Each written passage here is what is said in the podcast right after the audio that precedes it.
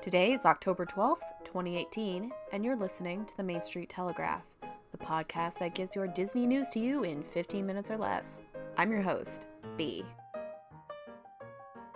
Just wanted to give you all a reminder before I get started today to keep an eye out for the special bonus episodes I'm releasing this month in honor of Halloween.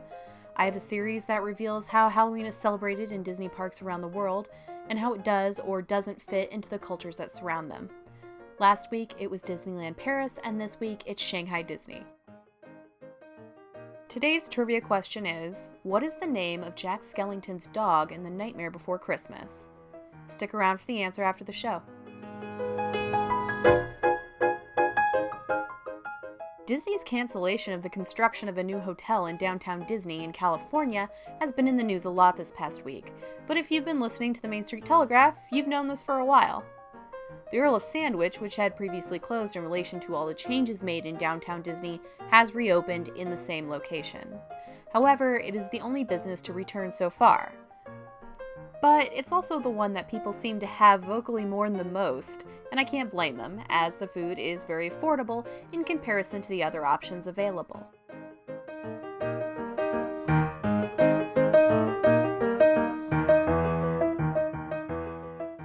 Have an update on a story I covered a few weeks ago. 30 lawsuits were filed on behalf of parkgoers with autism due to the failure of the theme park's appointment system to meet the needs of those it was designed for. The Walt Disney Company has filed a petition to stop these 30 lawsuits from going to court, requesting a rehearing from the 11th U.S. Circuit Court of Appeals in Atlanta, who had previously decided that the plaintiffs' cases should be heard at trial to determine if the Americans with Disabilities Act had been violated. The Walt Disney Company claims that many factors can cause, quote, meltdowns, and therefore it is not within their control. The appointment system replaced the previous system of those with disabilities being able to just walk up and get on a ride. Those with disabilities receive a card with an unlimited appointment time to get on rides, and lets them get on rides immediately if the wait is less than 15 minutes. Those that represent the plaintiffs say it does a poor job, often disrupting routines, and so not making it easier to attend the park. Disney's lawyers stated that the initial ruling of the court, quote, assumes that Disney somehow has the ability, let alone legal obligation, to prevent meltdowns with instant and unrestricted ride entry, end quote. And that, quote, to impose such a standard on Disney and inevitably the many other places customers have to wait, sports arenas, restaurants, grocery stores, malls, doctors' offices, movie theaters, and other theme parks, is thus not only untenable, but also incompatible with the way places of public accommodation have operated for decades. They also released a statement that, quote, Disney parks have an unwavering commitment to providing an inclusive and accessible environment for all our guests. We fully comply with all ADA requirements and believe that the legal claims are without merit. It seems like the focus is on whether Disney had done wrong rather than listening to the folks those systems are set up for so that they may be better served. I don't have much firsthand experience, but if anyone out there who is listening does, I would love for you to reach out to me. And the Main Street Telegraph will continue to update you on this matter.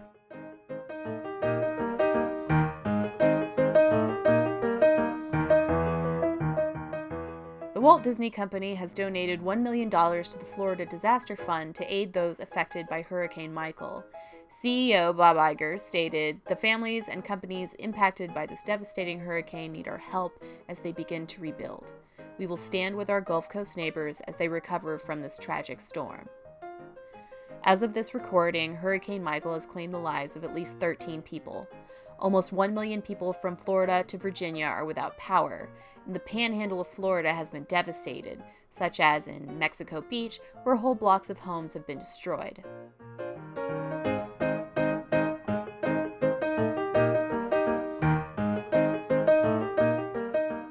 It looks like there is another competitor in the world of streaming services as Warner Media is stepping up to the plate to create their own. Under Warner Media, you can find HBO, Warner Brothers, and the Turner family of channels like Cartoon Network, Adult Swim, CNN, TBS, TNT, Boomerang, and Turner Classic Movies.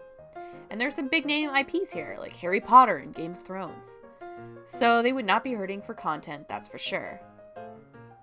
Right now, there isn't a whole lot of information, but it is slated to open in the fourth quarter of 2019, so between October and December a year from now. There is more news on Disney's streaming service as they have named a EVP and CTO of Disney's new direct-to-consumer and international segment. Aaron LaBerge, formerly ESPN's chief technology officer, has been given the gig to oversee the upcoming streaming service as well as ESPN Plus and Disney's stake in Hulu.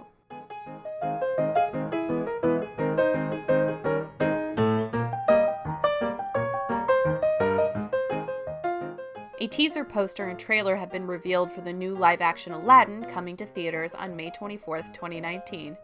Head on over to themainstreettelegraph.com to check it out and get more details.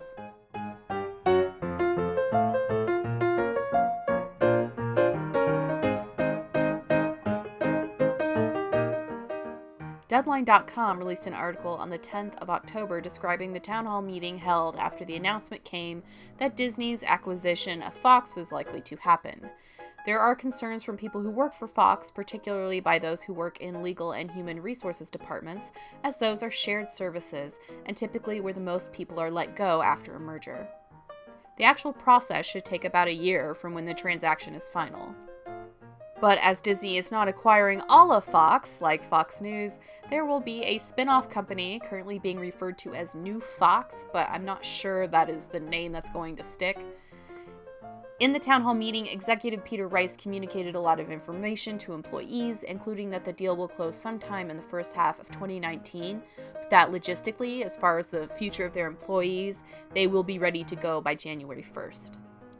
Basically, all employees in the shared services will be automatically Disney employees unless the new Fox company wishes to hire them. If new Fox doesn't pick them up, they will go into the Disney pool. If no job can be found for them at Disney, or if they are not happy with the job offered to them, they will receive severance packages. And quite a few may opt to do that if Disney's offers don't include high enough salaries, as in comparison, Disney's are notoriously lower. This is going to be a long and messy process, and inevitably there will be layoffs, but it seems that both sides are attempting to make it as easy as they can. Especially Fox, whose employees are able to view what their severance packages could be well in advance of the deal even officially closing.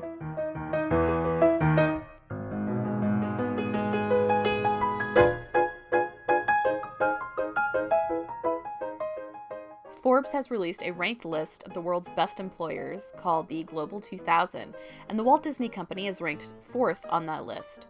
In order from 1 to 5, Alphabet, Microsoft, Apple, Walt Disney, and Amazon.com.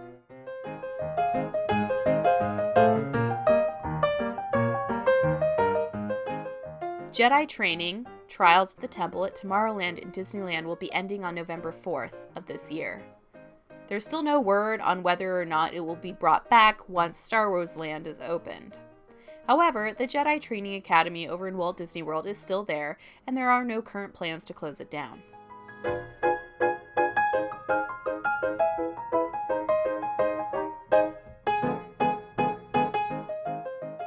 Mommy blogger Natalie Jorge Martin from Miami has come out with a claim that a Disney World photographer refused to take her picture while she was breastfeeding her child in 2017. As reported in the Daily Mail, Natalie said she was shocked as most of Disney World is breastfeeding friendly. She stated, If you're offended by breastfeeding, you're probably staring too hard.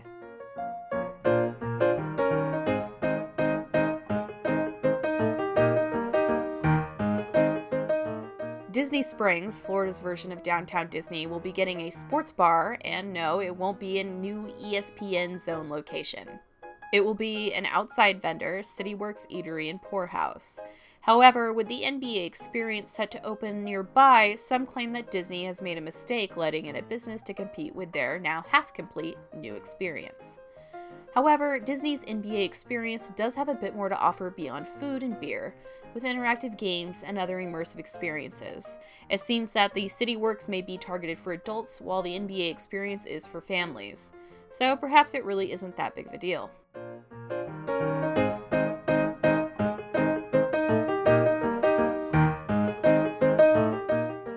Walt Disney World is pushing towards sustainability.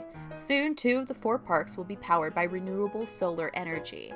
This is part of their goal to reduce their net greenhouse gas emissions by 50% worldwide by 2020. Before the end of the year, they will open a 50 megawatt solar power facility with more than half a million solar panels near Disney's Animal Kingdom. Enough energy for 10,000 homes annually will go into the local power grid, reducing greenhouse emissions by more than 57,000 tons a year.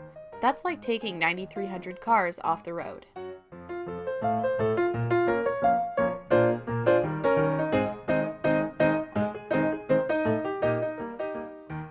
The answer to today's trivia question, what is the name of Jack Skellington's dog in The Nightmare Before Christmas, is zero. So long, everyone.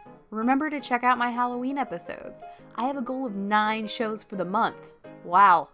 If you have any questions, comments, corrections, criticisms, or concerns, you can send them to mainstreettelegraph at gmail.com. I'd love to hear from you. Remember that you can follow the Main Street Telegraph on Facebook so that you never miss a thing. If you like the show, go ahead and give it a rating on iTunes. It really does help. And if you really love it, tell a friend. So long, everyone, and have a wonderful weekend.